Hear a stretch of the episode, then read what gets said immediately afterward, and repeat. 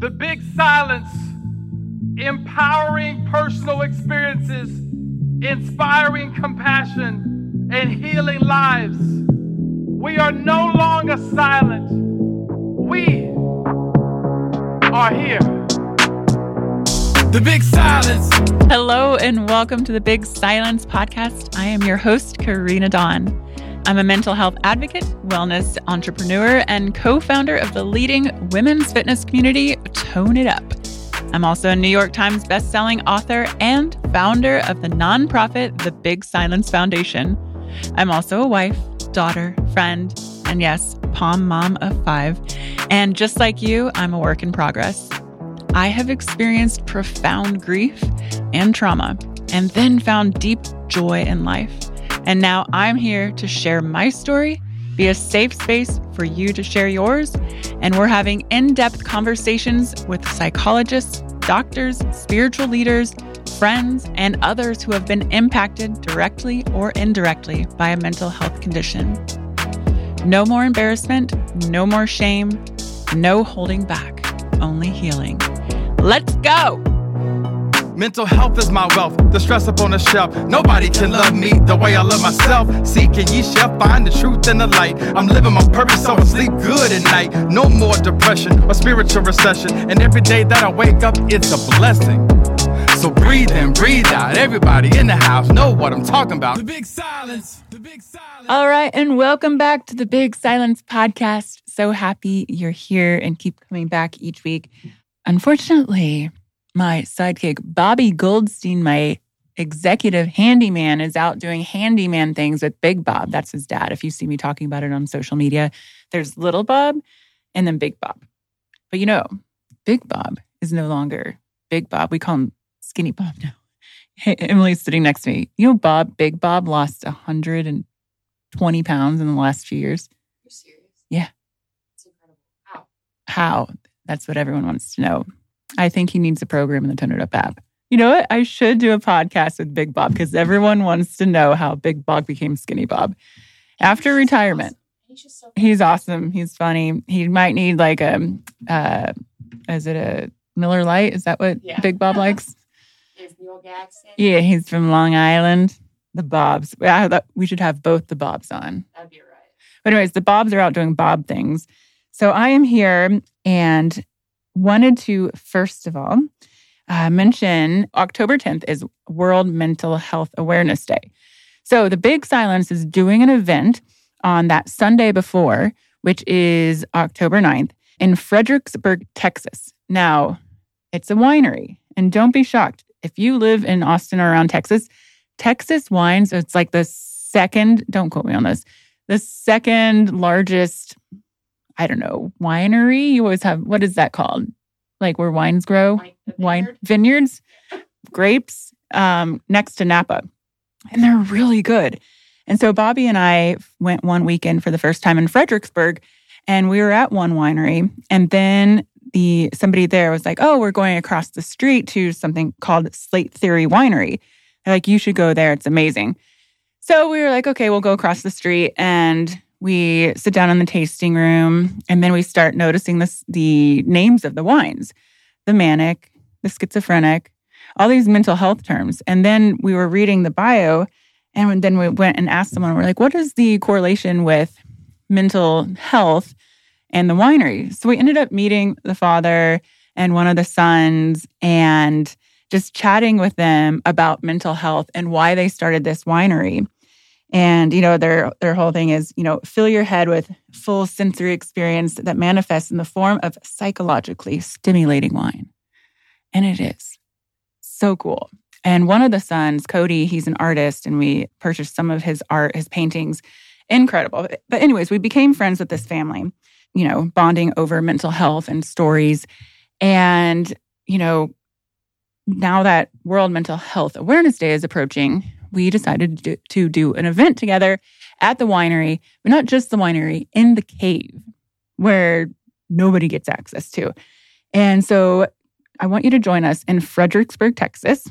If you're here, close by, if you're not at Austin city limits, forget Austin city limits, that state. We're saying we can come hang out with us. My friend James Kinney, um, who you know from the Big Silence theme song. He'll be performing. And my friend Amber Valdez is going to be doing a sound bath meditation. And the acoustics in the cave are incredible. And then I'll be speaking about mental health and all of that fun stuff. And yes, we will be sipping on some wine. So go to thebigsilence.com for all the details or on Instagram. I'll be talking about it a lot, but I really do hope you can join us there.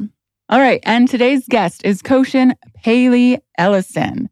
He has devoted his life to the study and application of psychotherapy and Buddhism. Uh, he's the author of Zen Teacher, and he is also the co founder, alongside his husband, of the New York Zen Center for Contemplative Care. He has a new book coming up called Untangled. It is coming out November 8th, 2022. And we talk about his book. We talk about death. Such a fun topic, but it's something that is an interesting perspective coming from the monk's perspective on death. And obviously, his Zen Center is for contemplative care. We also talk about generational trauma. Um, Koshin has some similar lineage as he has some Ukrainian in him as well, and meditation tips and more. So I hope you enjoy this episode. And as always, like, comment, share to anyone who you think may want to hear. All right, see you on the flip.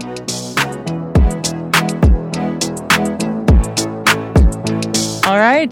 Welcome to the Big Silence, Koshin Paley Ellison. How are you today? Thank you so much. I'm very feeling very tender and connected and happy to be here, be here with you. Yeah, and you're funny. In the first few minutes that I met you, I was like, "Where are you at?" You're like this small island of Manhattan.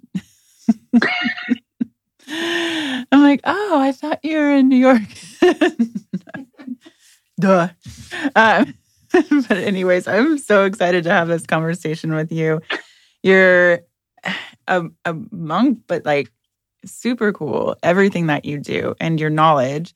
And we're talking about not only your new book, Untangled, coming out, but as I was going through your book and then everything you do, and I have so many questions that I hope we can get to it all. But hmm. I would love if you would start and kind of talk about your upbringing, which is so descriptive in your book. And that's why I feel like I love the storytelling and then connecting it to lessons.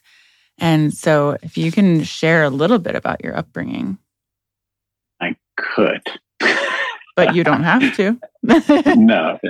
I'm I'm wondering anything in particular that you're curious about. Or? Well, how you got to where you are today, and actually, and I don't know. You would, before we started recording, you mentioned kind of a quote, a portion of a quote of your parents cut us so deeply that. And what was that quote again? It's a, well, it's a paraphrase of that a wonderful mythologist named Michael Meade, who I've had the pleasure of you know learning from at a period of time and he said, you know, our parents cut us so deeply that it sets out a direction for our life for healing. And in some ways, a question that we have, like an essential question that what is life about? And that's definitely true for me. You know, I think that coming from my background, where my essential question was always and continues to be, you know, how do we tend to the gap and nourish the gap between what we value and what we're actually doing between our actions. You know, I love you know, I practice in uh, Buddhist tradition and in there where we're, we're most interested in is doesn't matter what you say, it matters what really your actions are your true belongings, like what you actually do. And so Hmm. I grew up in a very traumatized family. Mm-hmm. And so they, as is very common for migrant families or families who had to pers- flee for persecution or violence and war, slavery, all of these different things, you know, there's this epigenetic trauma of those events. And so my family are you first generation here in the US or second? Third. Third, okay. Yeah. And but it really just keeps going. Mhm. It keeps going strong. And so I grew up with stories of, you know, our family and their neighbors being, you know, rounded up into barns and set on fire by their neighbors. You know, so like it was not even Nazis, you know, it was neighbors before the Nazis came. Where's your family from? From Ukraine, Hungary, and Poland. Mm. Yeah. Okay. Yeah. So I'm Ukrainian, second generation. Uh, Mhm. And I understand that generational trauma and what my grandparents went through. They, my grandparents were actually pregnant with my dad when they made it to Ellis Island in New York. And Mm. yeah, the story's there. I write about it in my book as well. But yeah, I Mm. get it. Yeah. So it's just very powerful. And, you know, also the sometimes we often talk about epigenetic trauma, which is very important, but I also feel that what I've come to realize more recently is the epigenetic courage Mhm. that I feel like in many ways, and happy to explore it to things that I had experienced as a young person, that somehow I had the courage to keep going, where I think that other people in my family didn't have that courage. And so I feel like that, where did that come from? But I feel like it also came from these family members who also realized we have to get out of here. And everyone thought they were crazy for Mhm. leaving. Like, that's not going to happen here. Everything's going to be fine. And so there's that courage of listening and trusting ourselves. And so I also feel grateful for that. So I grew up in this family of like beautiful, you know, they're actually really wonderful people. Mhm. You know, they have beautiful values, they've done great things in the world, and yet terrible things would happen. And so there was a big discrepancy, you know, and where, you know, there was, you know, domestic violence, sexual violence, verbal violence, emotional violence that I grew up with that was so wrenching. And most of it, you know, I actually, because I was the youngest, you know, I got to observe and learn Mhm. how to navigate things. But I, it was really not until, you know, when I was eight years old, actually, I went to see my grandpa George, and he used to save National Geographics when they used. I don't even know if the magazine still exists, but I think in does. ancient times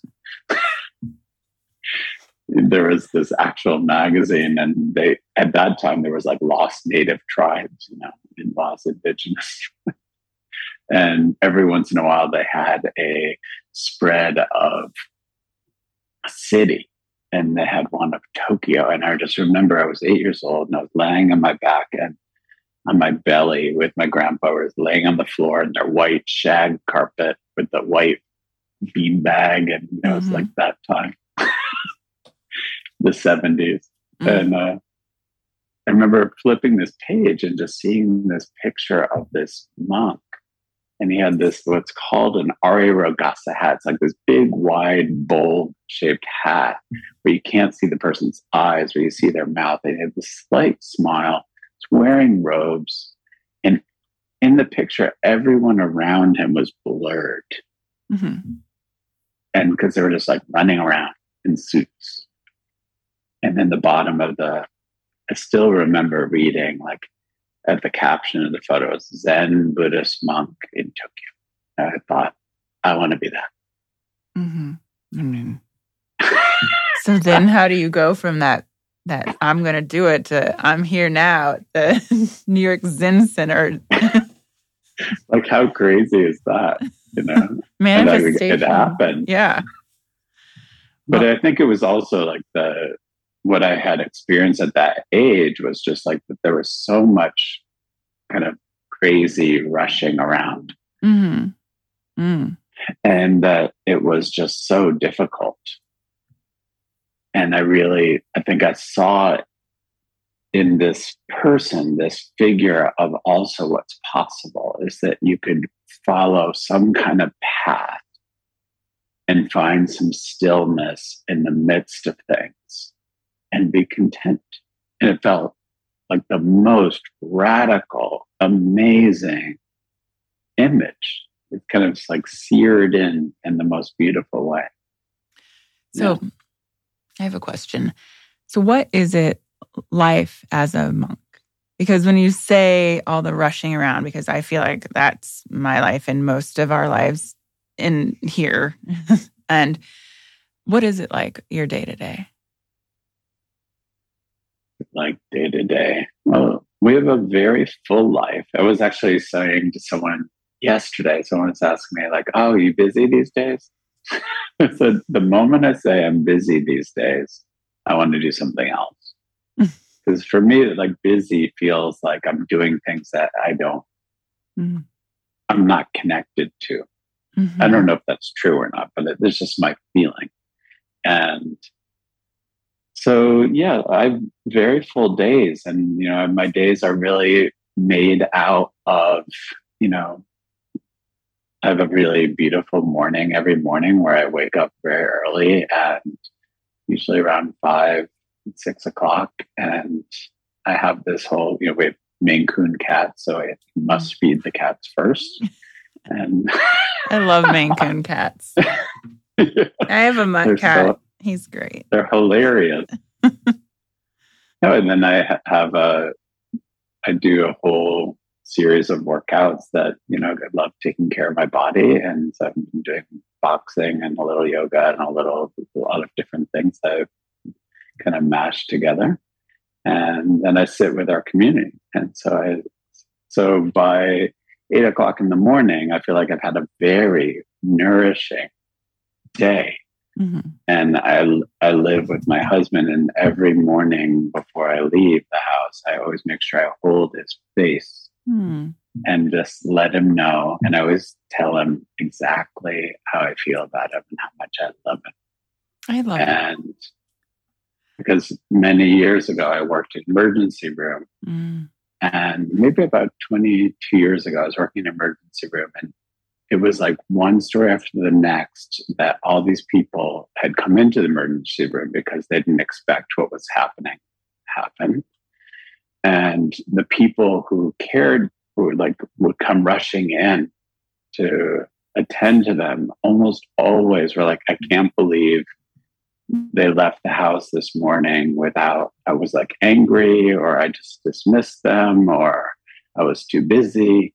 And so ever since then I never want to assume that I'll see him again. So I always want to make sure that that last moment is mm, I love you. Yeah. That's a really good thing. And it's so simple because when, if we are in this rushing around world and everyone's like out the door, running late for everything, and you, or perhaps even angry at your partner or whoever's in the house, and you just are like, eh, like, I am, I have done that. And so is my husband. But it's such a good thing and such a simple thing. Cause I, I actually do have those thoughts. Sometimes if I leave the house angry, I'm like, what if something happens? It can't end that way. and sometimes it does. Yeah. Is that Yeah. working in, you said the ER? Yeah. Yeah. Yeah. Is that how, like, how did you create the Zen, the New York Zen Center for Contemplative Care? like, it So was, we created it because the true founder was my grandmother. oh, And, wow. and uh, so I was her primary care partner for the last few years of her life. And Mhm. so after her husband died, we made a deal, pinky promise, that we would show up for each other. And so it was through being with her and her, you know, going from doctor's visits to hospitalizations to eventually moving in with her to the hospice Mhm. and we slept together there. And, and what she saw is that many of our family members and even friends of hers, her coworkers, were just so afraid.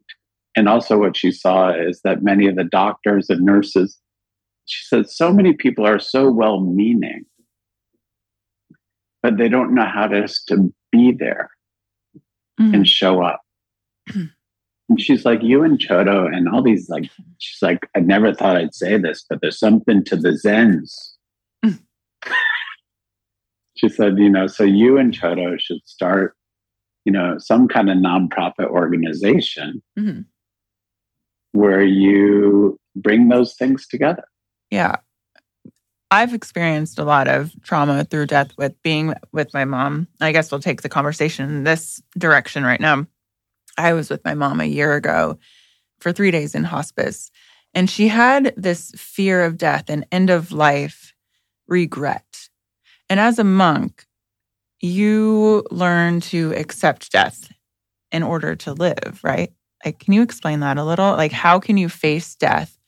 Because there is such a fear of death, and so many people give us advice. It's so it's so fascinating because the four things I know we can completely rely on are that we'll have some kind of illness, we'll age in some way, and we're going to die, and everything changes, right? So in Buddhism, you know, the Buddha realized those four things. He's like, my goodness, like those are actually the things you can rely on. And everyone is so scared all the time, but we're scared about what actually are the four things you can are for sure. hmm Everything he's like, it's, it's almost like this kind of it doesn't make any sense in a certain way. It's like those are the things are for sure. And what so how do you get into that relationship with those things? And I think that it's very striking that human culture for a long time has, you know, grown around protecting us from those things. hmm So even now we like put sick people in the hospital where they used to be in your home. So you'd actually be around sick people. And then we put dying people in the hospice, put them like put them somewhere else, and we put old people in nursing homes. So like we actually removing, and so we don't actually have context. So it doesn't actually become ordinary. And so what we often do at our Zen Center, we have this really amazing uh, training, a nine month training called Foundations of Contemplative Care, where we're teaching people actually to you're talking about how do you deal with the fear of death well it's learning how to be awake at the bedside hmm so that you can actually start to meet people who are dying. Yeah. and actually then you start to meet people who are sick and meet very elderly frail people. And then you start to realize oh they're people. Hmm it's not this idea of like this thing that we have to kind of like, uh oh, like where is it? I don't want it to fall on me. You know, and some people have the feel like, oh, you know, someone has cancer. So, you know, like stay away from them as if it's contagious. Well, it is. but not in that way. Just Mhm. like that. Yeah. So I think what's really important is what I experience happening with our students is that they get really, they begin to get comfortable with what they were afraid of. So they're suddenly their fear has a name. I was thinking about one of my friends who actually did our training and he realized like, oh, now the fear I have is, but the person now is called Ronnie you know so like they actually have a name like i know i know a dying person and then i know another dying person Yeah. and so that it becomes more ordinary Yeah. and to me like that's how to deal with the fear is actually to get closer to it Yeah. and that's how we become fearless Yeah. I love that. I mean, obviously, with as you get older and a lot of death happens around us, um, it's so important to just be comfortable with it because we deserve to live this life and where we are and not be in the fear. So, I want to shift from death because I feel like I talk a lot about death on this podcast, but it is. I mean, it's the big silence. We talk about hard topics and things that people don't want to talk about. But there was something um, that you speak about that I think is really important right now that a lot of my peers and everyone are asking about, which is the loneliness pandemic. Um, what is that and how to overcome it? Hmm. Yeah. So we, right before the coronavirus pandemic, there was actually lots of reports in, you know, World Health Organization talking about how loneliness is actually more dangerous than smoking. Mm-hmm. And it has, you know, what are called early morbidity indicators that basically that you'll die younger if you're lonely. And I think one of the key things is about loneliness is that you can be in a marriage, you can be in a family and still feel lonely.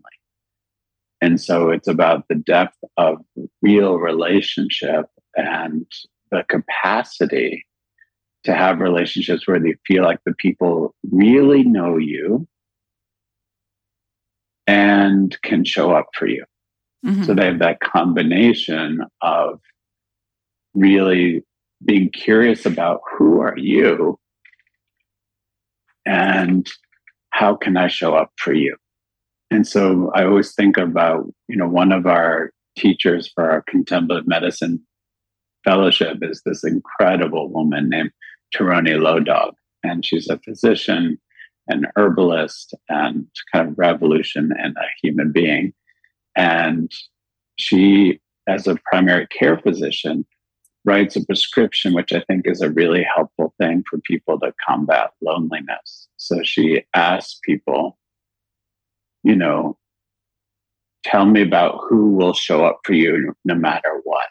Mm-hmm. And what she's been discovering more and more as time goes on that people say, oh, well, my brother, mm, mm-hmm. he's pretty busy.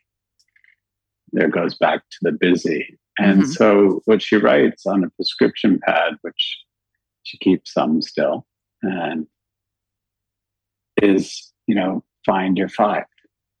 So to me, one of the ways and to really work with this loneliness pandemic is one of them is to figure out how to build relationships.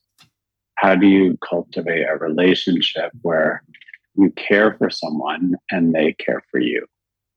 And we live in a very interesting time now with, you know, since coronavirus to now we live in a world where we can connect virtually to pretty mm-hmm. much anybody. And we can join groups and i know here at the zen center which is not unusual is that we have members from around the world now and who are quite involved and really regularly participate. And so we have the opportunity to really build relationships and there are not a lot of actual barriers but often the barriers are feeling or our fear around exposure, around trust. And so also sometimes finding the help that we need mm-hmm. around how do we learn how to maybe there were good like for myself, like I know that there were great reasons in my past for not trusting and not feeling safe in groups of people. Mm-hmm. And so having some kind of practice, whether that's with therapy or some kind of meditation practice that helps you really check out, well, what's actually happening right now?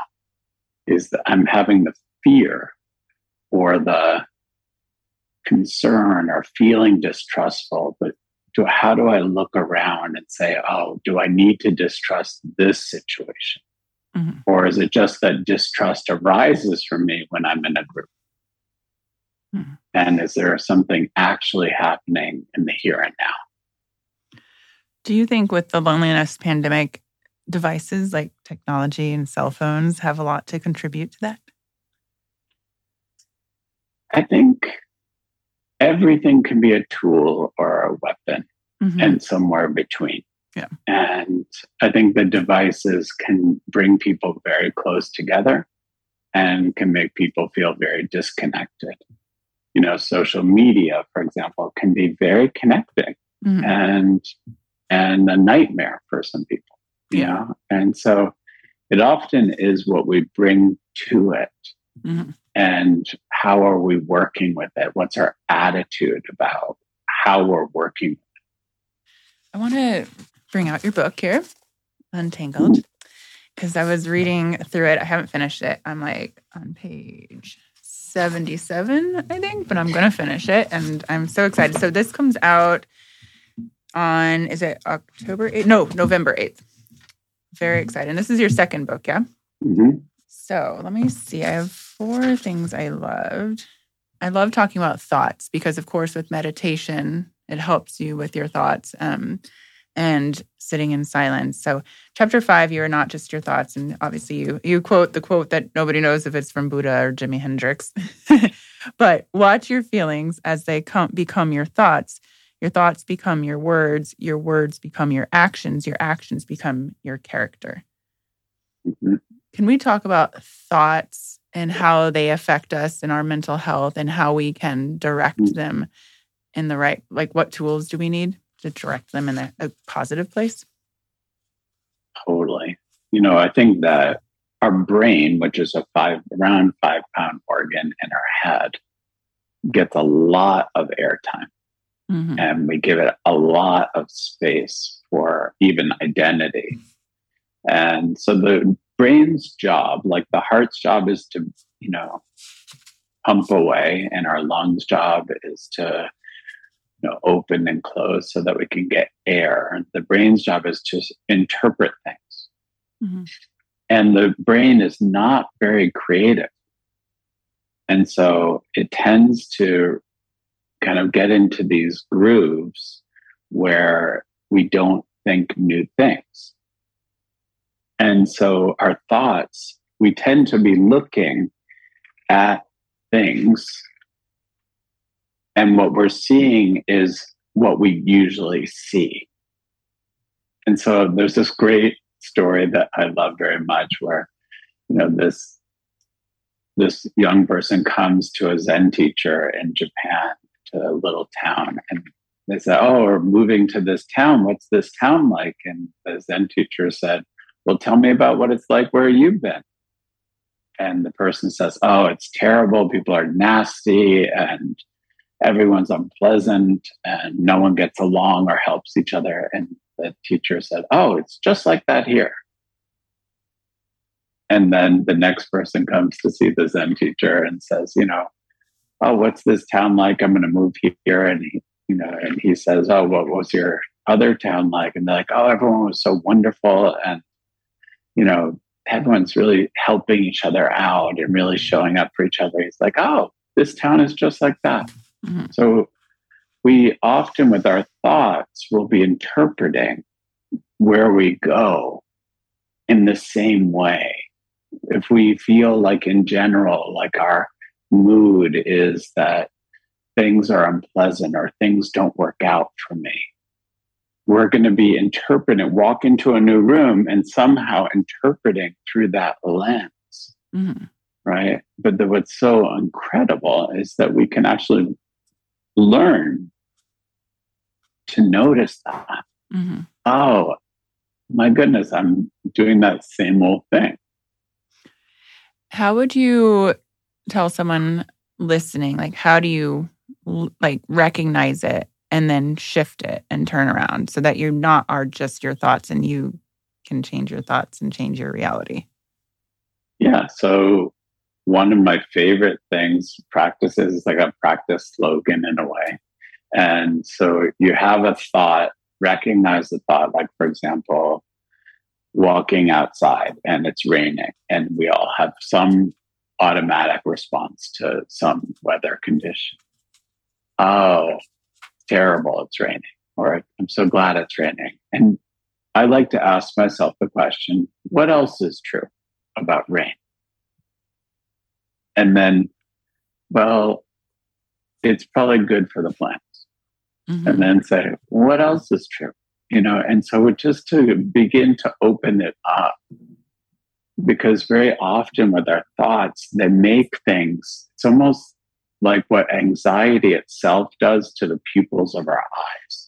Mhm. when we're very anxious and our thoughts are kind of closed down, it does sort of the same thing because very closed feeling and thoughts create our reality. So literally, our pupils become smaller. And so less light actually comes in when we're so tight with our thoughts. And with tight, and it causes anxiety. And so learning how to kind of literally open your shoulders and say, what else is true? is actually changes our biology too. I love that. As someone who has a lot of anxiety in the most recent years, that is one of the things that I do to overcome it is think about like what is actually real right now. And in my head, I'm like, you are safe. You are safe. And like changing the shifting those thoughts so Mm. that, you know, your thoughts affect your body and in so many ways. And yeah. What's your best tip for meditation? Or what do you do? For, first of all, what do you do for meditation? And what would your tip be for someone who is afraid of meditation? Well, what I do is I sit uh, where, with whatever's available. Sometimes it's a chair, sometimes it's a cushion on the ground.